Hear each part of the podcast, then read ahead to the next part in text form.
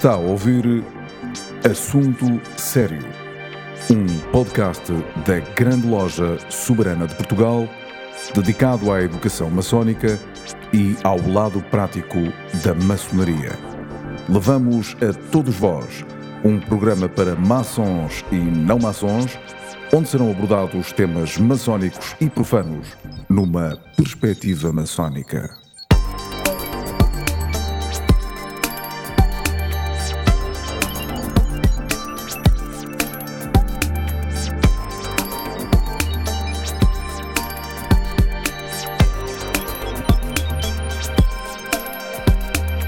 Assunto Sério, mais um, sejam bem-vindos. O tema de hoje também nos foi proposto, já por várias pessoas que colaboram connosco, vários amigos que nos escreveram através... O escrever é a escrita, sabem que tipo de escrita é?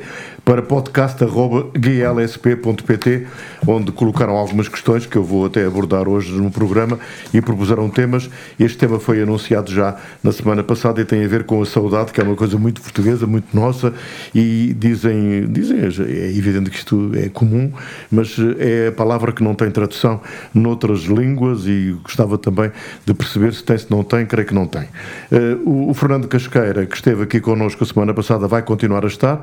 Fernando Casqueira, que, como sabem, já ouviram, é ex-professor da Universidade de Lisboa, é maçom, e hoje acompanhado por Paulo Toste, que é engenheiro, é maçom também, e vem enriquecer este painel, de certeza, com a sua sabedoria. Em relação ao tema a saudade, como mito identitário de Portugal, e já aqui temos uma primeira abordagem, a saudade é um mito? Fica para os dois. Bom, quem quer começar? Fernando? Paulo? Fernando Casqueira, então. És tu. Começar, é um mito, a saudade? Em primeiro lugar, eu cumprimento a todos, um abraço efusivo aos presentes e a quem nos dê a honra de nos ouvir. Maçons ou não maçons? Maçons ou maçons, isto é para toda a gente. Claro. E porque estas temáticas, salvo melhor opinião, merecem da parte de qualquer português e até de qualquer pessoa uma reflexão madura, tanto mais que o problema da saudade que em boa hora introduziste é uma temática extremamente complexa e não é por acaso que em primeiro lugar se pode dizer que existe uma incontável bibliografia de diversa área, da antropologia, da filosofia, da história, da literatura, da poesia, e inclusivamente até a saudade, não nos podemos esquecer, aquela dimensão da cultura popular também expressa no fado, hoje felizmente património imaterial da humanidade. Portanto, quer dizer, caímos de facto numa temática, constitui um dos grandes mitos da nossa Portugalidade.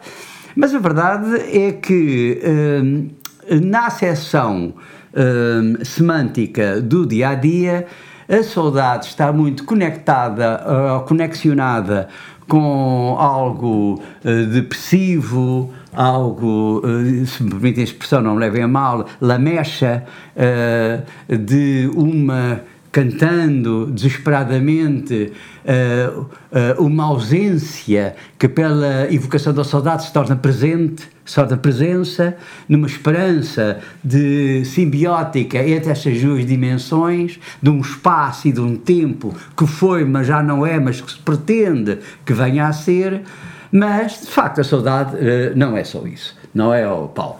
É, efetivamente, a saudade em fundo é realmente tem o seu lado de mito fundacional português, diria, dentro dos vários arquétipos portugueses, não é? Portanto, que nos caracterizam tanto e são realmente identificadores do que é ser português e do que é efetivamente esta Portugalidade, não é? E realmente tem sido reduzida muitas vezes a estas coisas mais suezes de realmente de uma vivência de passado, quando na realidade a saudade, o saudosismo tem um lado, uma característica filosófica muito mais profunda do que isso. E, infelizmente, esta foi a linha que os racionalistas portugueses escolheram para tentar combater todo aquele grande movimento cultural da Renascença, muito fundado na raiz desta questão da Portugalidade e da saudade, não é? E que, portanto, foi combatido e que reduziu, e que as pessoas pensam realmente que a saudade e o saudosismo é passadismo. Não é. Eu, se me permites, agarro aqui na palavra o racionalismo. Mas acho muito bem. De facto, o racionalismo, nestas matérias como noutras, é extraordinariamente redutor.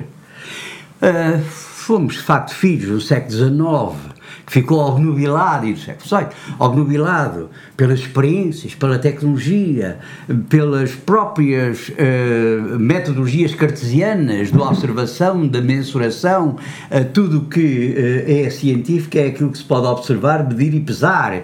Bom, isto é de uma... Agora sabemos, através das revoluções culturais e científicas, estou-me a lembrar de um Kuhn e muitos outros, em que, de facto, a visão pós-moderna da racionalidade coloca em questão o seu aspecto redutor, da qual o século XXI e o século XX já foram vítimas dessa redução. Não é por acaso que a filosofia, o misticismo, a criatividade, a imaginação, através do racionalismo, fizeram figura de subvalorização. Até o próprio ensaística, fenomenológica, seja individualística, não coube ao longo do século XX nas chamadas teses doutorais da universidade. Ela própria, a universidade, é evada deste racionalismo redutor, que também a pós-modernidade o catalogou desta maneira. Mas sabes que há pessoas que neste momento estão a ouvir-te bem, ou estão a ouvir-vos, e estão a fazer esta pergunta, que é logo aquela que vem à cabeça ou aos lábios. Vem aos dois lados. O saudosismo é benéfico ou perigoso? O saudosismo correto é benéfico. Agora, a visão distorcida que é transmitida e que foi transmitida e que ficou inculcada na memória e na cultura das pessoas nos nossos dias, essa é realmente prejudicial. É prejudicial, e foi precisamente por ser prejudicial que foi apresentada dessa forma, não é? Foi precisamente num combate de ideias que se procurou reduzir ao menor, à coisa mais rasa, diria, possível, o que é a saudade e o saudosismo. Lá está, porque tem toda esta base filosófica fundamental. O saudosismo assenta essencialmente, não é só no passado. O passado é a lembrança, mas depois há o lado da esperança, e portanto há todo o lado da ação, todo o lado, há um movimento. Enquanto não há uma visão estática, não há um virar de costas para o futuro, não há nada disso.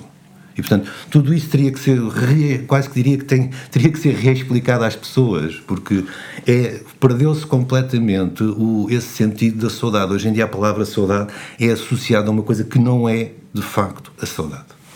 Então, o que é a saudade? Eu podia talvez dizer que é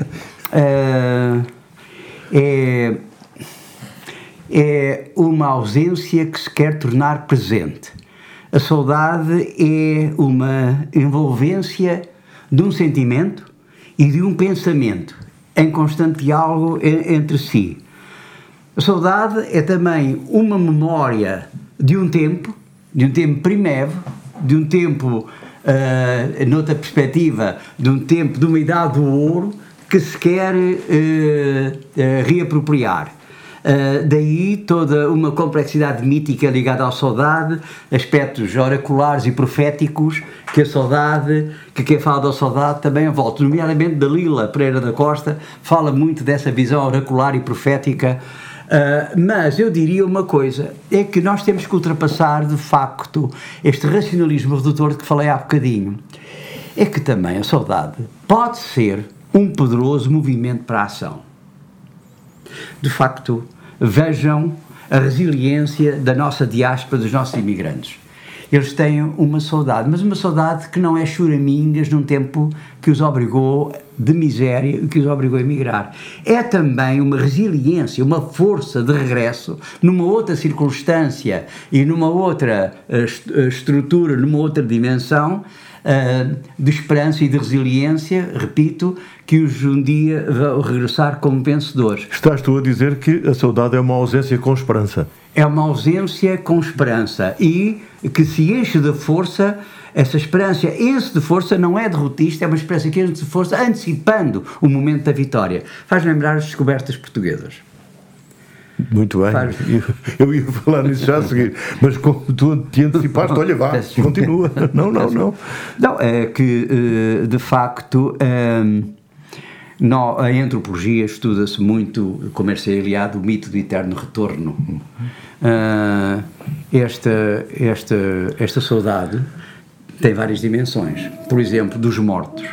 Um eterno retorno, em função de práticas e de sentimentos e de pensamentos, de retornar a um tempo de vida a outro, na qual aquela pessoa ou aquele facto que me causa saudade é gozado plenamente pela presença, nem que seja espiritual, desse momento que eu espero reviver. Daí este enorme investimento que fazemos nas chamadas tecnologias da morte, neste investimento que fazemos nas chamadas tecnologias artísticas, arquitetónicas e simbólicas que envolvem a própria morte, e que para nós maçons é interessante dizermos não à morte por via disso, justamente porque não nos reduzimos à materialidade. Claro. Paulo, deixa-me pôr-te aqui uma questão que também de repente me surgiu e eu estou-me a rir porque vais-te rir a seguir já. A saudade mata-se? Pode-se afogar, talvez, mas agora matar-se não estou a ver. Não, mas vou matar saudades. Vou matar saudades. Mas isso é precisamente o... Pronto, lá está. Ou atenua-se. A visão da saudade. Eu vou a Lisboa matar saudades porque vivo, sou imigrante e vou à minha terra matar saudades. Não? Se eu integro uma vivência, este forte sentimento de omissão, de carência, pode ficar francamente atenuado. Mas a saudade é um sentimento inerente ao ser humano. É que é mais do que isso. Portanto, nós realmente temos a saudade que reflete-se em várias coisas. Lá está, a saudade tem uma vastidão porque pode não só referir-se a pessoas, a locais, como ainda agora falaste, não é? A saudade da casa. Sim. E acima, mas acima, pronto, e dentro desta grande abrangência do sentimento, é talvez nesse aspecto que Portugal se distingue de alguma forma de outros países. Eu não acredito que esse sentimento não existe, até porque há arquétipos similares ligados à saudade noutras culturas e, portanto, não seria tão radical como Dom Manuel II, não é? Que dizia que a saudade era uma coisa exclusivamente portuguesa, não é? Mas, de facto, a saudade tem características muito próprias e falamos nos descobrimentos, mas antes dos descobrimentos temos que falar logo no mar, o pescador. E sim, tudo isso, portanto, a gente vê como é que se veste a mulher do pescador, as varinas, há toda aqui uma ligação. Há morte também, mas há morte com esperança, porque lá está, e esta é uma visão não racionalista. Uma visão racionalista é morte, ponto. E é isso que, lá está, também os impede, que eu diria que os impediria de perceber o que é saudade, porque a saudade vai além disso, não é? Portanto, vai à forma de chegar a um reencontro, é uma busca de um reencontro também. O homem vai para o mar e ela veste-se de preto, muitas vezes assim, não é? Exatamente. Em terra, não é? Uhum. Isto significa o quê? Significa aquilo que tu acabaste de dizer, a saudade, a ausência e o temor de não voltar a ver. Exato, porque a saudade reflete-se muito numa questão do amor fora do tempo e do espaço, não é? Portanto, é um sentimento de amor, portanto, a saudade está muito ligada ao amor, embora lá está, não seja uma questão que se fale muito, mas, e que, por exemplo, o Dom Francisco Manuel Melo resumia de uma forma muito assaz curiosa, que é, diz que a saudade é um mal de que se gosta e um bem de que se padece. E, portanto, toda esta conflitualidade do sentimento, não é? Que é um, mas que lá está, que é um sentimento que não é exclusivamente o querer recuperar algo que teve anteriormente. É recuperar algo, mas também uma reintegração num outro espaço, numa outra dimensão, sim, numa outra vivência. Eu aqui diria, é isso mesmo, subscrevo, mas Chamaria também à lembrança aquilo que nós sabemos, que a saudade tem vários níveis de pensamento, de leitura, de entendimento. É claro que a saudade, numa outra visão, que não é aquela visão passadista, por exemplo, do fado cantado, tem, sob o ponto de vista da sociologia, da antropologia, da história, da lenda, do mito, tem a ver com aquela idade do ouro, uma idade em que, no fundo, vai preencher muitas utopias. A utopia, por exemplo, do Tomás More era, no fundo, antecipar uma sociedade na ilha da utopia, aliás, de resto, dita por um marinheiro português, Rafael Itero, agora esqueci-me, Rafael, o nome é estranhíssimo, mas Rafael qualquer coisa, não quero agora repetir aqui para os nossos ouvintes um erro de pronúncia, mas esse marinheiro vai lhe referir uma cidade, aqui já há um nível já não individual dos afetos, mas a um nível de uma questão que se colocava com muita pertinência nesse tempo, que era a injustiça social e a maneira como o Estado, de um lado, devia gerir o cidadão. E toda esta questão da gestão entre o Estado e o cidadão, que hoje cada vez mais se coloca, as pessoas, embora os agentes partidários não falem disso, mas a verdade é que para nós, cidadãos anónimos, é urgente que a gente fale nisso. Alternativas ao Estado, alternativas a uma situação altamente corrupta, uma situação em que devemos ensinar os nossos filhos em alternativas e não afunilá-los num gueto, num beco sem saída. Era isto que muitos pensadores que ao longo do século XVII, XVIII e até antes, XIX, por aí fora, tinham e que chamavam isto a utopia. Portanto, a utopia de Tomás More talvez seja aquilo que é mais estou-me a lembrar de Telemaco, por exemplo, de Rabelais e outros, do socialismo utópico, do Robert Owen e muitos outros. No fundo, o que é que eles tentavam? Tentavam que engendrar um sistema que repusesse o anseio, a expectativa de uma ausência que era a justiça social, que não existiu, nem nunca existe. Portanto, a este nível, até a própria saudade que articula com a utopia, aqui é um campo de manobra, de estudos, de reflexão extremamente perigoso para quem faz parte de uma situação confortável, exigente para quem aspira a uma maior justiça social. Também podemos dizer que essa saudade também tem uma dimensão profética, oracular, digamos, de um futuro que se pretende mais risonho, que nos afaste do medo e da angústia, do sofrimento e, portanto, saudade de um tempo em que num paraíso qualquer essa problemática não se colocava e, portanto, estávamos, digamos, no jardim do paraíso, no jardim de Éden, precavidos contra tudo, e então pois engendrou-se uma noção complexa de um pecado original a partir do qual se vai estruturar toda uma história, toda uma sociedade, toda uma relação muito diferenciada entre, primeiro, uma entidade divina e a sua criação, por outro, depois, a mediação de uma instituição clerical, com todas as consequências e desenvolvimentos que todos nós estudamos. Queres dizer com isso que a saudade, nós podemos ter saudade de alguma coisa que está para vir? Podemos ter saudade de alguma coisa, mas... Não é? Sem dúvida. Alguma coisa que está para chegar. Mas podemos pôr isto num coletivo e não isso ainda da nossa relação individual. E é por isso, podemos dizer, ou é exagerar, que um profano quer ser maçom porque tem saudade de alguma coisa? Porque tem carência de? Tem saudade de um tempo. De um ser e de um estar. Eu acho que poderíamos ir por isso.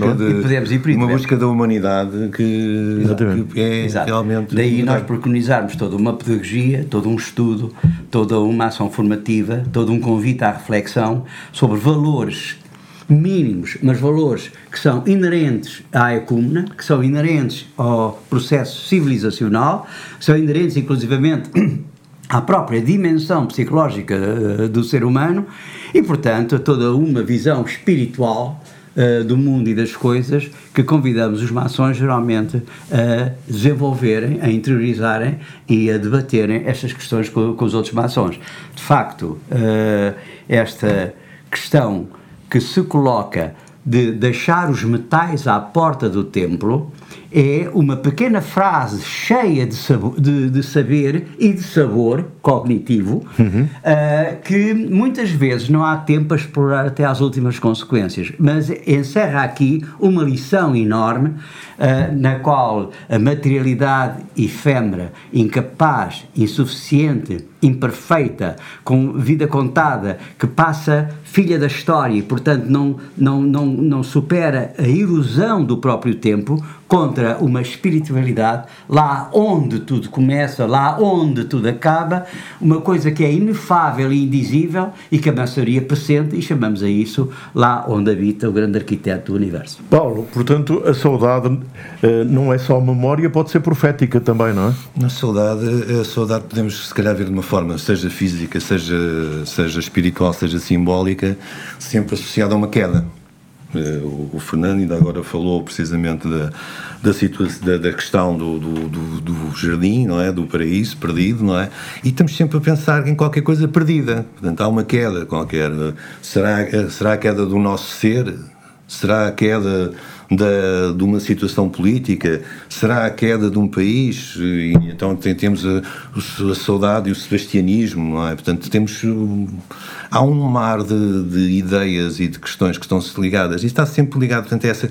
Mas a queda leva depois ao quê? À procura desse algo que perdemos, seja Sim. o que for.